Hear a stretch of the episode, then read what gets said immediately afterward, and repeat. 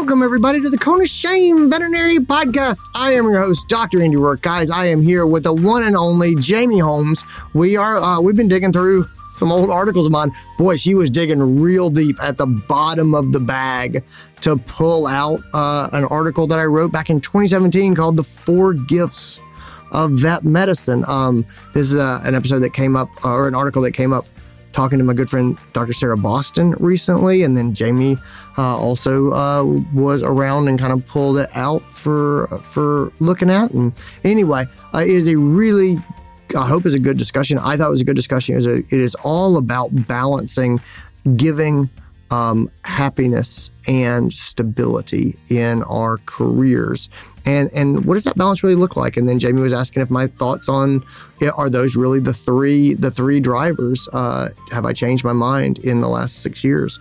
And so we talk about we talk about that a lot. So anyway, it's a really fun conversation. I hope you guys will enjoy it. Let's get into this episode. This is your show. We're glad you're here. We want to help your veterinary career. Welcome to the Cone of Shame with Dr. Andy Roark. Welcome back to the podcast, Jamie Holms. How are you? I'm good. How are you, Andy? I am. I am really good. I um I always love doing uh, episodes of the podcast with you. I heard really nice things the last time you got together. We did the choosing the rulers that we Oh. measure with. Yeah. and uh, and I got got a lot of nice notes about that, and they were like, "You should do more episodes with Jamie."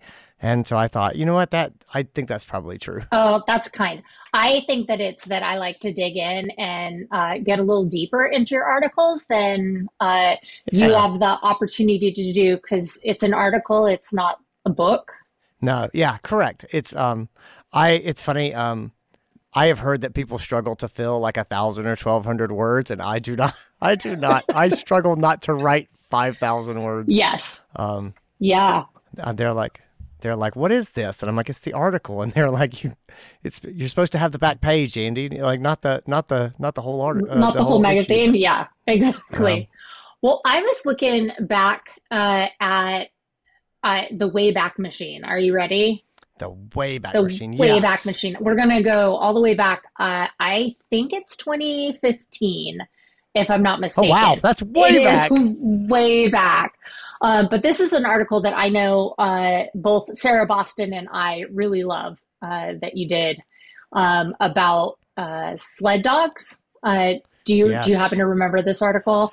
I I only remember it because Sarah Boston, who's uh she is a oncosurgeon, a veterinary oncosurgeon, and brilliant. She has a podcast called Co Medicine, which is supposed to be like comedy and medicine squished together. And so she had me on, and she specifically asked me about it, and I was embarrassed because I was like, Sarah, I have What? very very limited record. I remember an article, and so anyway, then I had to go look at it. So I have actually recently looked at it, Oh, only because she caught me, only because she caught me flat-footed. Yeah. Well, uh, I mean, it was what is that seven years ago? So I think I think there's a little little grace to be given there. Um, it is. Uh, it reminded me of the story of the Indian elder um, who was telling a child uh, that uh, who's having some trouble with emotional regulation. Um, and they were like, "How do I deal with this?" And the one, Uh-huh. the the wise man says, um, you, "You you have two wolves inside of you, um, and uh, you know you have the the anger and you have the goodness, and the the one that you feed is the one that survives."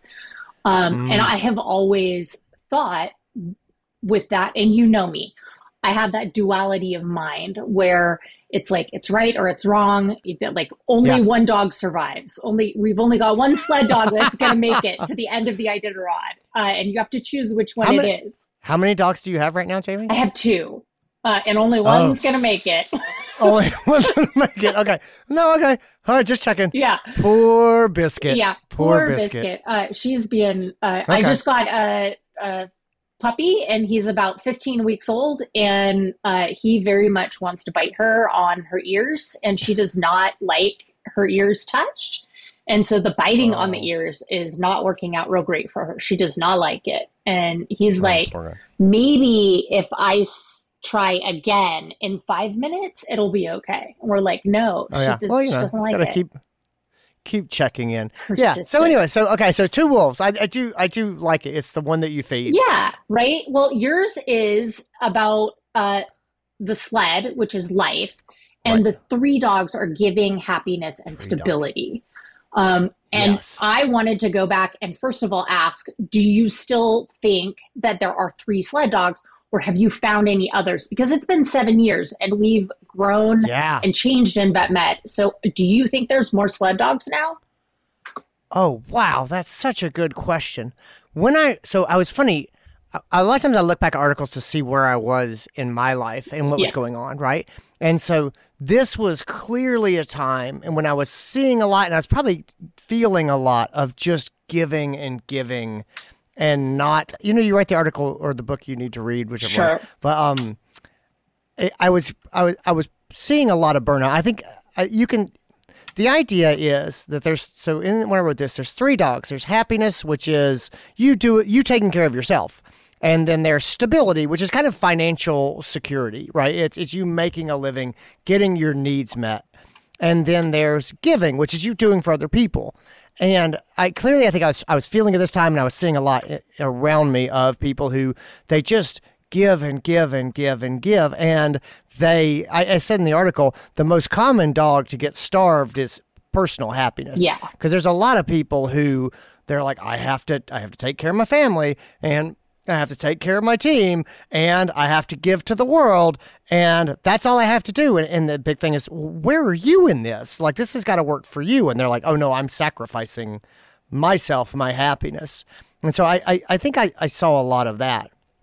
I think I, mean, I was sort of thinking about the, the dogs. Um, you know, I, I think it's it's a lot of it is is like how much I think if I could walk it back, if I wanted to sort of parse this apart now in my in my new in my new sort of oh, for where I am now, I think I would probably parse happiness into other things. Mm-hmm. So I do think that there's giving, and I do think giving is important, and intentional giving matters. And and I think I, I you know I understand a lot of times when we see like commentary on social media or, or out in the world.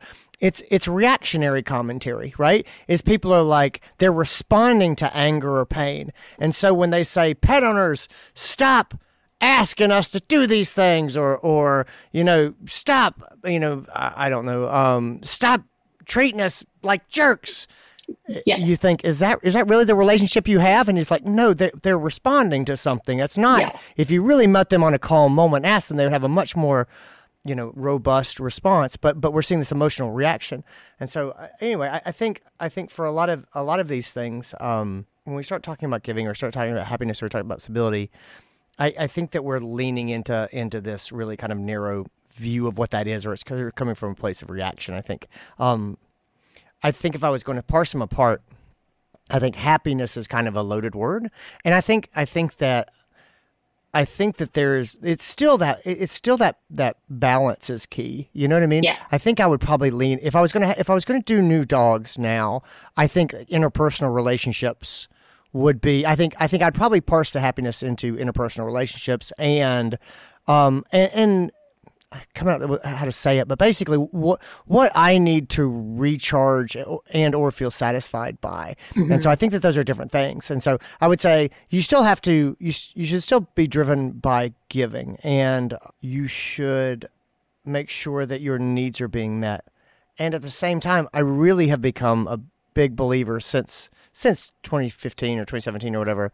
I've definitely become a much bigger believer that our interpersonal relationships really matter, and I think that you kind of put family in there, and I think you put I think you put colleagues and friends in there. And uh, do or do you know people? Are you taking care of those relationships, or are you head down just doing work, you know, uh, paying the bills, things like that. And a lot of us, I think, are very lonely because we we forget about those relationships. And the last part is, are you getting what you, what you need out of this? Are your needs being met? So I think I think if I was going to do it differently, I'd probably I'd probably split it into four. I don't know. What do you think? Am I am I am I, am I missing something here? It's, it's hard to re to rethink it, but I'm glad you asked. I really like what you said when you said intentional giving, because I think that that's something that we lose or we feel like we've lost. And you and I have talked a lot about agency in the past, but I feel like we in in vet med feel like we don't really have control over what we give or how we give it, right?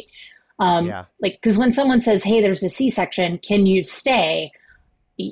You often don't have a, an actual choice, like especially yeah. when morality gets involved in and we get stuck in that trap, and so we feel like we don't have an option. Um, and that's one thing that uh, I have uh, some friends who work for an organization, and one of the things that they say um, repeatedly is, "I get to do this," um, and I yeah. I love that because it reframes it, and it's an I, an option of I get to do this. And I think back to I was a phlebotomist, and uh, I worked at an organization. It was a tiny group called the Lab, and uh, okay. they were really small, and I got to do things like uh, do blood draws on people in their car when it was inconvenient for them to come in. Um, and I got to do things to help people uh, be less afraid. Um, and I worked with a lot of um, elderly and a lot of individuals uh, who had a lot of needle phobia. Um, and I got to do, I, I, basically had free reign to do whatever I needed to do to make those people comfortable.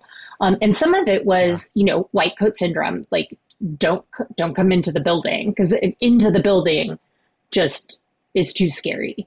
Um, and the company was bought out by a large organization um, with a lot of rules, and we weren't allowed to do those things anymore. it really put me in a mindset oh, of these things that other people were like, What do you mean we do blood draws in the car? And then all of a sudden they were like, We got to do that. And now we don't get to do that. Um, yeah. And so I think that that's an interesting way to look at it. And I think that you can use that intentionality with both stability and happiness. And I agree with you. I am not a big fan of the word happiness. Um, I, yeah. Uh, if I had the choice of uh, being happy for the rest of my life, I would not choose it.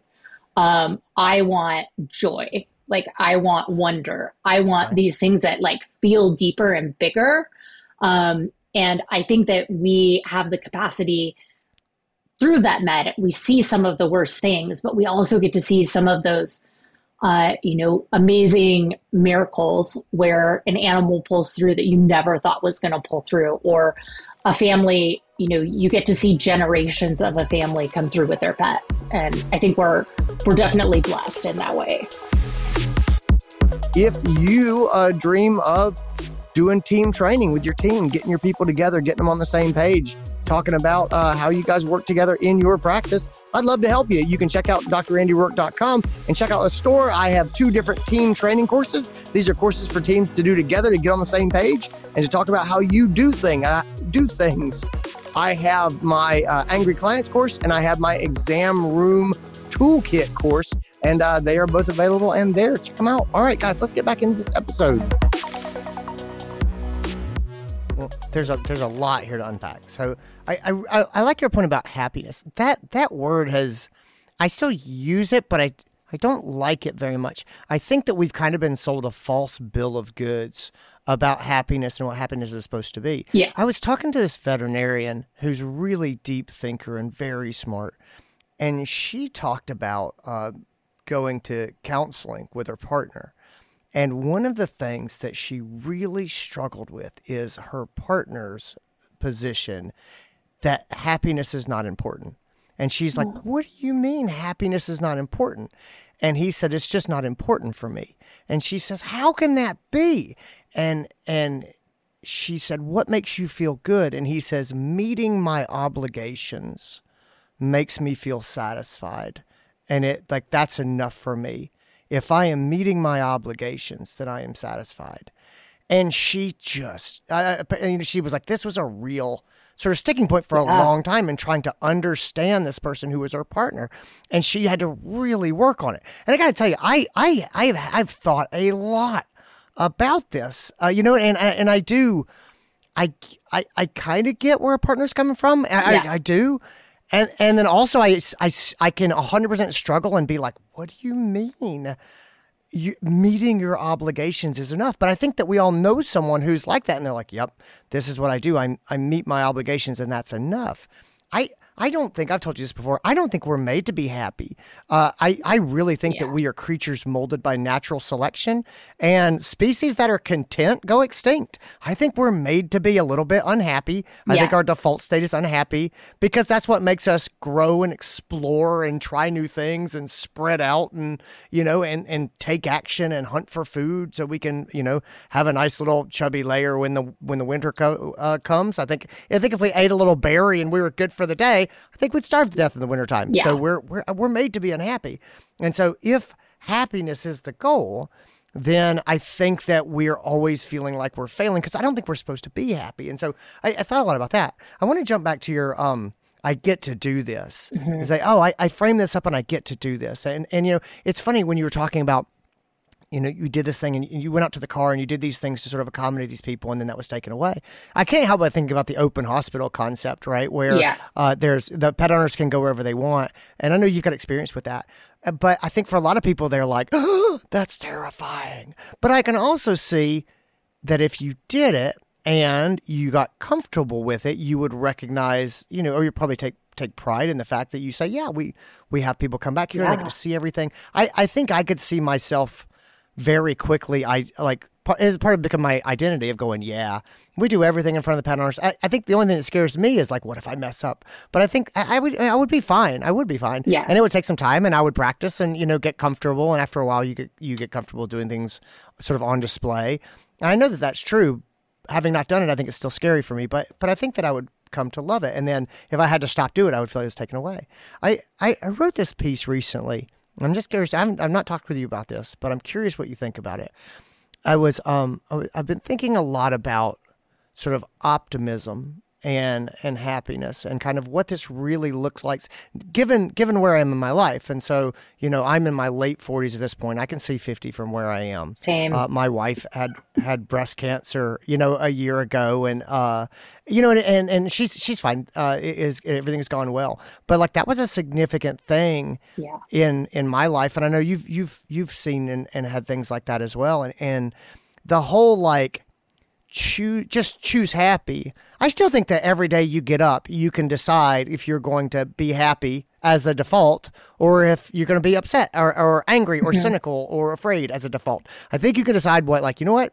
I'm starting out at happy and I am going to try to hold on to happy. And that's a choice that I'm going to make. I don't think that's toxic. I don't think that that's discounting of anything other than I'm going to try to do this. And so I do think that there is value in optimism. I, I like looking at the world uh, with a with an optimistic view that things may things are gonna get better. I suspect. You know, I I think wonderful things are going to happen. You said you like you know you like wonder and joy. Yeah. I think looking at the world and going, there's there's things out there that are amazing and wonderful, and I'm going to find them. And this, I can't wait to see where this day goes. I think I think that that's good. And at the same time, the world is a hard place. Yeah. And when you live through disease or pain for family members or people that you care about, like you can't lie to yourself and be like, I'm just going to choose to be happy about everything. And you, I, I think that that's a, a paper shield. And I don't think it, I don't think it really works. And I don't think it's honest. And so, you know, you look at, I, so I went looking for insight on happiness a long time ago and like, I really do like some the Buddhist ideas, and you know, and it's a religion that's five thousand years old. Like they got some things figured out, and and and the Buddhists say, and it's funny because I'll see people and they're kind of shocked because I have this reputation as Mister Positive and the guy who loves vet medicine, and then I will stand in front of people and say things like, you know what, life is suffering. Yeah. Like life is suffering, and you should own that. Or I'll say, um, I'll say, I'll say, medicine is really just picking your poison over and over and over again. And they're like, "This is the positive guy. This is this is the funny guy that was like that that we came to to laugh with." And like, um, oh, there was another one that I really like. It's uh, there's a psychologist named uh, Stutz is his name. And He's uh, he's got a documentary with Jonah Hill, but but he he said this thing that I have loved and picked up. But he's like, no one, and I mean no one, can escape um, uncertainty, pain, and constant hard work. And I'm like, that's awesome, because it's true, and it's just like, yep, Yeah. And I, the number of times I've been like, Andy, you're never going to be comfortable. You're always like you're you're never going to escape discomfort for any significant period of time. You're always going to be uncertain, and you're always going to have to work your tail off. And like that's Yeah. if you just accept that, then you can go on. And so I, I, I think that that clear eyed, pragmatic look at the world and what it is and what it means to be human, Yeah. I think that's also important.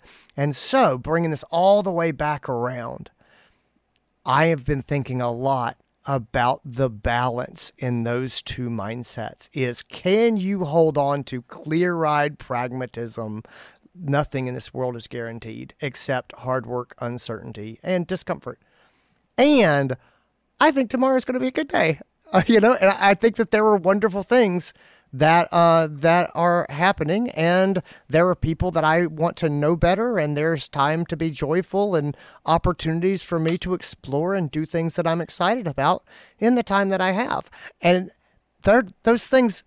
I think to some people they feel contradictory. Like you can't choose happy and believe life is suffering. And I would say, yes, you can. Yeah. Like it, it's it's it takes some it takes some balance and perspective, but there's nothing wrong with that. They don't. I don't think they co- contradict as much as a lot of other things I have to hold in my head to be a veterinarian. True. You know. Absolutely. I completely agree. I uh, have often been pegged as being pessimistic, uh, which I have wholeheartedly disagreed with most of my life. I'm like, I'm a realist. Like, I, uh, that's how I see myself. Yeah. Um, sure. because I don't think everything's going to turn out badly. Um, I, I, I- I, couldn't I keep with this. going if if I thought that. Like Hmm. I believe that things are going uh, are when things are hard. I believe that they're you know this too shall pass. Like it's gonna it's gonna Yep. get better. Um, and it's it's a season, and you don't have any idea how long your your seasons, um, or your droughts, or your rains, or your amazing harvests. You don't have any idea how long they are going to be, and so you enjoy the things. And I uh, I was looking at oh you shared with me some pictures uh, not very long ago, and in there The, there nat- the nature photographs. Yes, and in there there were Yeah. um, there were ones that were uh, pictures of um, uh, natural disasters, and so Yeah. one of them was a picture of this field that was just covered in snow, and it was so Mhm. beautiful. And like the person who took Yeah. that photograph was there in the middle of this terrible snowstorm, and was like, you know what, that's gorgeous. And That's like gorgeous. that, yeah. Yeah. And it's just like it's it's beautiful. Um, That's that's awesome. yeah, Yeah, that's that's I, I I love that. What what comes to my mind is so I went uh, I went with my family and we went to Phoenix as a Christmas trip like a couple of years ago before the pandemic. So it's probably been five six years now. And so we went there and we were like we were going to go up and and uh, go go up to Monument Valley and look at all these you know look at all the places and, and go to the Grand Canyon and everything. And we did. And it snowed on us like it just dumped snow. And I remember at one point being in this like lava field and it it looked like it looked like Mars. You know what I mean? Like there was nothing Yes. there was nothing really growing in this area. It was just this weird rock and also this beautiful snow on top of it. And I took tons of pictures and they do not do justice to what was there. I think that's why what's amazing about incredible nature photography is the ability to actually come close to doing justice to something that's out in nature. Because I cannot do that with my iPhone. You know what I mean? It always, I'm always very excited taking pictures, and then later on, I'm like, you just this does not does not convey Fair. what was there. But anyway, but but it is that it is that that mixture of of beauty. I will also say that about you too. Is you you and I have known each other a long time. You are my you are my first employee. You were one of my best friends. You are a realist. I would I would I would fight with anybody who says that you're a pessimist because you, you. are a realist. In that, well, you do like you the number of times that I have frantically pitched you an idea and like, and Jamie, just walk with me. Look at what could be possible, and we could do this. And you have been like, all right, let's. And I, you know what? Let's go for it. Like, I, there's so many times that no one can say you're a pessimist Yeah. because I have walked you into way too many adventures that is that you didn't have to go on. that is very true. Uh, But but you are a realist as well because which is good because a lot of times I'm like we could do this and you're like I have questions Andy I have so I have, many questions. I have questions I have so many questions about how this actually goes down I think I think we're good for each other I- but I I would say you are not a pessimist you are you are a realist who wants to be an optimist that's what I get from you yeah, I uh, I think I think I'm a, I think I'm an optimist who wants to be a realist that's what I want Oh, yeah, I think that makes sense. Well, that's I mean that's the balance, right? Uh, so uh, that's how how we find it. Uh, okay, so I have one more question about this article. Okay. I forgot about the article. Yeah, Right? let's talk about that. Have you ever been on a sled, like sled with Never. with dog? Oh my God, I want to do it Never. so bad, so bad. I have I have buddies. Uh, I, I have one one friend in particular who somehow got involved with the Iditarod, like when we were in vet school, and Uh-huh. he's just been doing it forever. And I'm like, I you might as I might as well go to Mars as as to the Iditarod. I'm like, this is just it's something like I can kind of get my head around it. Yes. But I just I have no idea what it would actually be, and I see the pictures and I watch videos, and I'm like, I. You know, I am I am so out of my out of my depth here. Well, um, I want to be real clear. I do not want to do the Iditarod. I like oh yeah, want to go for like maybe a mile and then have a Starbucks. Uh, but I want to Yeah. do it. I want to do it because I have heard it's amazing, and I love the feeling of flying, and I imagine that that's what it's like. And I love the I love the excitement of the dogs. I I could get into that. I want to create a new sport called hover sled, and it's a it's a sled like it's like a hoverboard, Oh, and then and then dogs can pull it in Florida in like January. Or you know, we could uh, I don't know California. We could just we could find an area that's seventy degrees Fahrenheit, twenty degrees Celsius, uh-huh. beautiful, and then they could pull the sled without the blistering cold that seems to be required right now. Okay. Like roller sled. Like we could just have a like basically I want to tie dogs to a shopping cart and ride around in it. That's what I've decided. I'm pretty sure that's already a sport, but I'm not sure if it involves dogs. I think I'm going to investigate that. That's Okay, what I'm going to go do. uh, you go do that, and uh, I'll just I'll just hang out with Allison, and we'll, Well, I mean, I can I'm coming for your two dogs because I only have only have bad dog Skipper Roark who I do not trust to pull my shopping cart alone. sure. So I'll be over soon. Okay, sounds good. I'll see you then, Andy. Bye. See you soon. Thanks.